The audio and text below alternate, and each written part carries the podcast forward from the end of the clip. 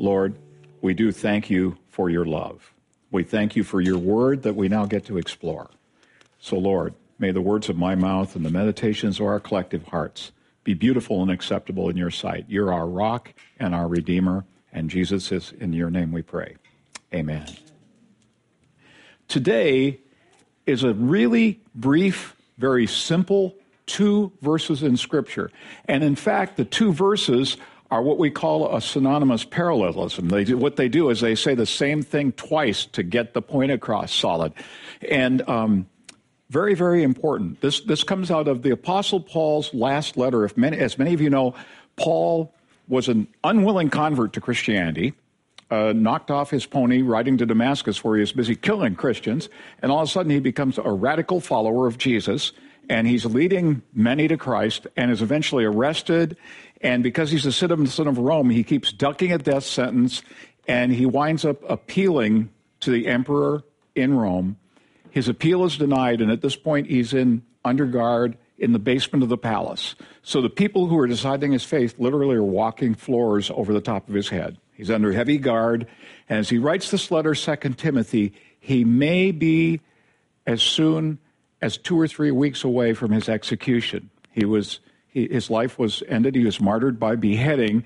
And if you read part of Second uh, Timothy, another part of it, he says, "Already my life is being poured out as a drink offering," and he even offers the imagery of his head being severed, which which is a gruesome thought. But he's really looking into the eyes of his last days, looking into the eyes of the Jesus who's going to receive him eternally. And so when Paul shares in Second Timothy these are his last words. These are his parting shots. This is his go get him. The ball's in your court now. And so he's handing something off to Timothy. He's handing something off to you and me that's very, very important. He's very emphatic about it. And we get to look at it today in 2 Timothy um, chapter 1, verses 13 and 14. And I'm, I did two translations here. First, I'm going to read the New International Version what you heard from me, keep as a pattern of sound teaching with faith and love in Christ Jesus. Guard the good deposit that was entrusted to you. Guard it with the help of the Holy Spirit who lives in us. And then I also tried to do a translation of this for my own work with the Greek that to try to make it a little bit more literal from the Greek so you see how the languages interact with it. This is the Randoon revised version here. Firmly hold to the sound doctrines that I have taught you, remaining full of both faith and love. Closely guard the treasure entrusted to you all. Yes, indeed, guard it with the help of the Holy Spirit that lives in you all. Okay, so if we want to go about mining this text, and people occasionally ask me, how do you study the Bible? I read it and I'm not quite sure how to figure it out. Well, I'm going to show a little of my arithmetic today and, and maybe give some tips on studying Scripture and finding out what the what the author of that scripture wrote thought. Many of us as Christians read the Bible and say, "That's what it said to me." That's very dangerous. When we read the scripture like the New Testament, we want to know what Paul was saying to someone, and then we want to base our understanding off what Paul meant, not what our breakfast or Cheerios in our tummy told us to interpret it as today or something, right? So, one of the things we do is we actually study how sentences are put together, and sometimes we'll find that two sentences like we have today are actually the same statement over and over again, and they help modify and clarify each other and make it crystal clear for us what we're all about. So, sentence one here, the subject is all of you. That's the other thing. How many of you, when you read the word you and you're reading the New Testament, when you get a chance to read the New Testament, you see you, think it's talking about you? Raise your hand if you think that. Come on. Okay. The grammar of this entire book, even though Paul's addressing Timothy, is second term plural. So anytime it says all you, it means all y'all. I don't know how to say that for my Texas friends. It means all y'all. Okay? So this text opens with a subject. All you all are the subject of the address. That's all of us here. The verb is, the first one is hold on. And, and it's written in command form, kind of like grasp, cling to. Um, and what are you going to what are you going to cling to in this? The the the adjective, the modifier is you got it. That's correct. Um, the is sound doctrine in sentence one, and it seems pretty clear. But then there's this second sentence that actually makes this thicker. And richer. And the noun there again is all you all. So already we know that these sentences are parallel because they have the same subject. But the verb in the second center, second section is philasso, which in the Greek means guard. It's the same word that was used that sheep were out guarding, shepherds were out guarding their sheep at night when an angel of the Lord appeared to them. It's also a word that um, the Roman guard that guarded Jesus' tomb while he was put there was told to philasso, keep guard over this tomb, and if something goes wrong here, you all die. Jesus rose from the dead, and they got to be dead as we understand the tradition and teaching of the church because people that didn't want to believe that Jesus was actually the resurrection think somehow these guys fell asleep at the switch and, and let him out, right? So this word, this word philasso or guard is even stronger than the first one. And then what is it that is, is being guarded? And what is said here is we're guarding a treasure that's been given to you, a treasure that's been given to you as a trust. And then the, the adjective at the end is to do that with the help of the Holy Spirit that's in you. So in the first sentence, he says, do it in love and faith. In the second sentence, yeah, do it in love and faith, but you're only going to pull that off if you're empowered by the Holy Spirit that's in you that raised Jesus from the dead and makes all of our lives new. And now that you do some solid grammatical work between these sentence, sentences, there's something in here that's precious, that's been given to us, and the Holy Spirit has empowered us to take care of it, and it's a treasure.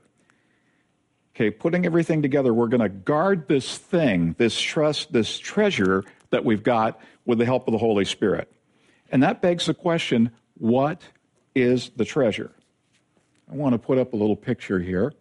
This is an ancient strong box. Trusts and treasures were kept in things somewhat like this. I had a more ancient one. Mark pulled this one out, and it's a, and it's a good one. And, and there's an idea that there's something literally handed us that's complete and packaged, and, and we're to guard it and keep it. And when I was a kid, there was a TV show called Treasure Hunt. I don't know if you guys remember. Now, now the game shows, Vanna White, all that stuff, that's all at night, right? When I was a kid, those were daytime. So when you're home sick from school, you watched endless, endless game shows, right? Which actually made you want to go back to school again in a couple of days. And you couldn't figure out how your grandma could watch those shows day in and day out for six hours in a row, right? But one of the shows on there was called Treasure Hunt, hosted by Jan Murray. And what they would do is contestants would vie in answering these questions. And then the person who got the most points had to go to one of these three treasure chests and open it. And they all had a treasure, but one of them was a whoopah, whoopah, whoopah grand prize treasure, and you got this unbelievable prize, travel around the world, everything in the Spiegel catalog. Another prize would be a $50 gift certificate, right? So you want, you want the big bonus box chucked out with gold. So when it comes to the treasure hunt here of the gospel. When you break open this strong box, what's in it? Jan Murray would have said at this point that the person opened their box, Johnny, tell them what they won. And Johnny would say, it, why, it's a dirty, rugged Roman execution device called a cross upon which humiliated, humiliated, powerless, whip stripped, and agonized, wretched losers are pinioned and mocked until they're unable to lift themselves to breathe and eventually they suffocate. Now, Randy, back to you. Um,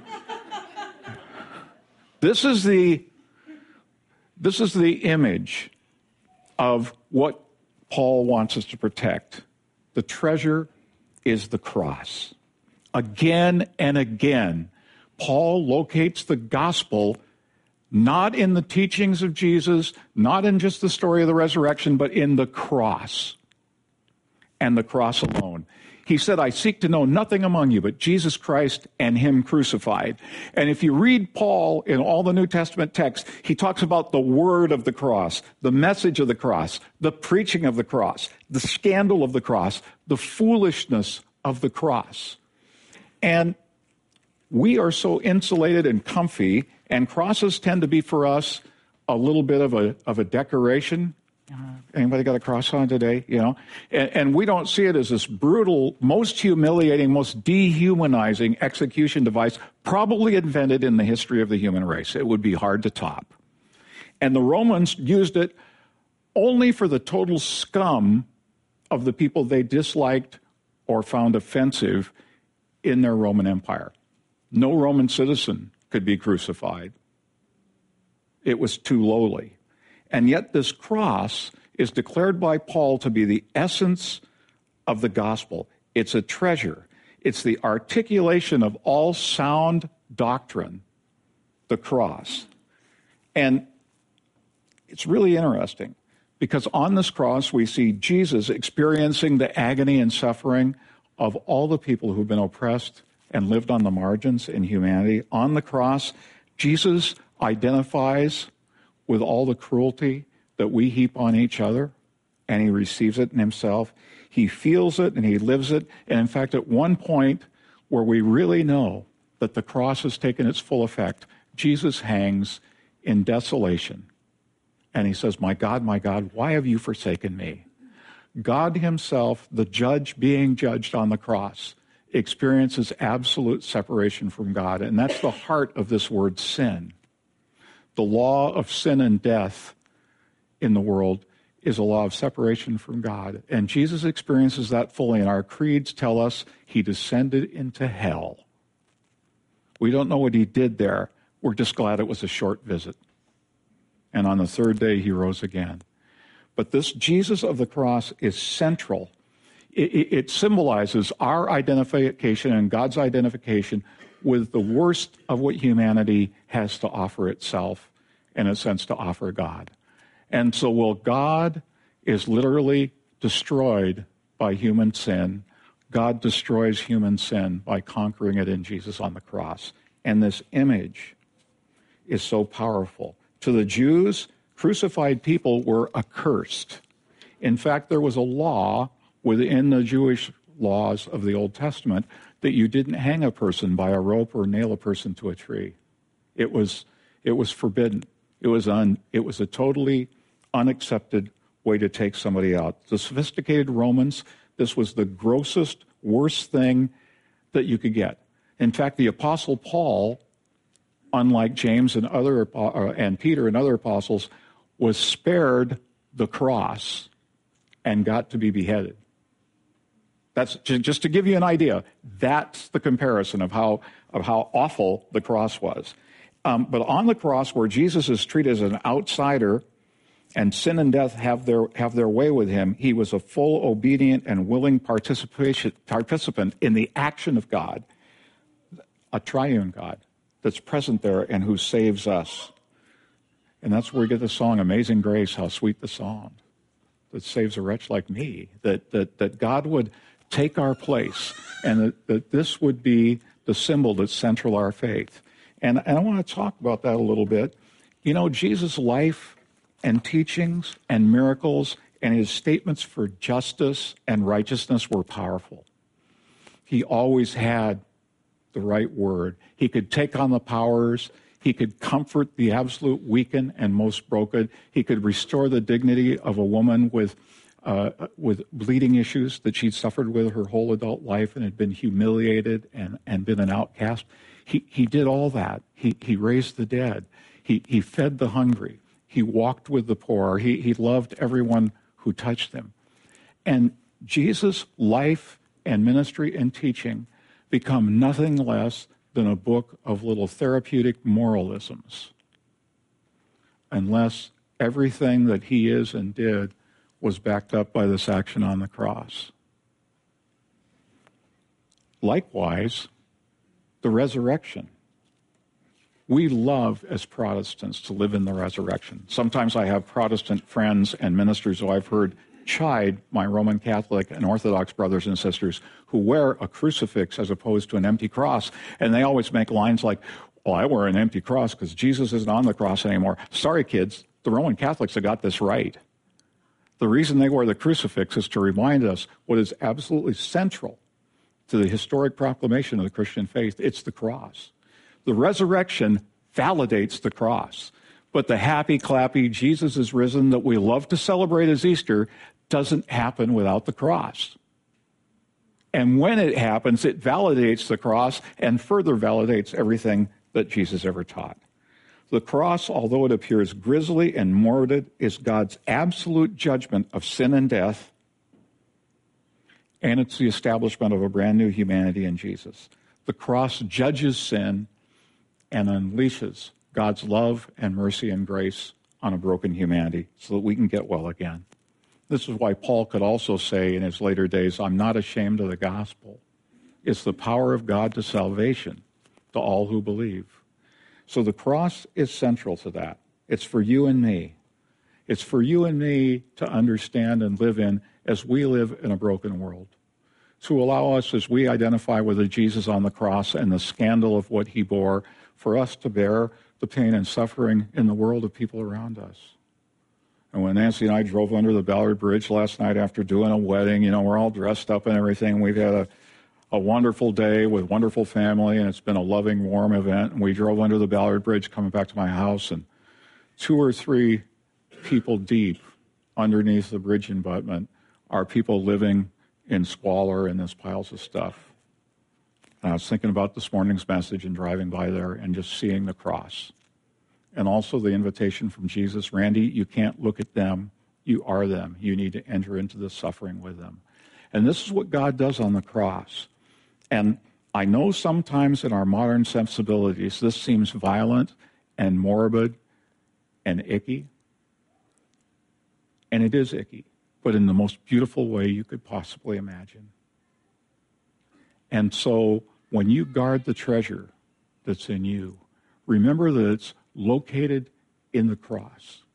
And it's that cross that makes sense of everything else Jesus did, and it makes the resurrection make sense. We know what he's risen for as a triumph over the forces of sin and death and decay. Thanks be to God for our Savior and for this gospel that is so absolutely vivid. And as you look at this um, crucifixion, by the way, I, I just want to say this has been called, uh, it, was written, it was done about 1650. It's been called the most graphic and grisly depiction of the uh, crucifixion ever. As a, a, a German uh, artist I believe, Matt, you know Grunewald stuff, don't you? Yeah, I, will get you later on all the details. But, but he did a number of these for display in churches. And one of the things you see is the, is the pulling out of Jesus' body, the stretching to the very tensile edges of what a human body can tolerate as he was on that cross. So for you and me this morning, as we come to the Lord's Supper, for us to remember that these symbols of bread and the cup are not weakling symbols they're not, um, they're not sentimental little feel good things. These are, these are symbols of what it cost God and God's own self to bring you and me back to Him while we were wandering around in sin and death. Lord, we thank you for your cross as the central proclamation of the gospel. Help us to guard it. Help us to live the cross with all of its pain, with all of its hope, and with all the power of resurrection that's in that. And Jesus, we thank you that you've gone before us and you've modeled this kind of love and obedience. If we could walk just in a measure in that, what a world this would be. So, by the healing and curing power of your, your table this morning, with this cup and this bread, give us the courage and strength to live boldly in you and for you. I'm going to invite uh, Elder Jeremy Jacobs to come down and join me here in serving the Lord's Supper. On the night in which our Lord was betrayed, he took bread and he broke it, saying, This is my body broken for you. In the same manner, after supper, when he had given thanks, he took the cup and he said, This cup is the cup of the new covenant. This is my blood shed for the forgiveness of sins. Whenever you take this bread and drink this cup, Remember me and my death on the cross until I come back to get you, one and all of you, in redemption and love and the culmination of all the things in human history. So, this is a waypoint on our journey this morning. Come, take the cup, take the bread, and look at the cross and remember what a treasure it is for you. Come to the Lord's table.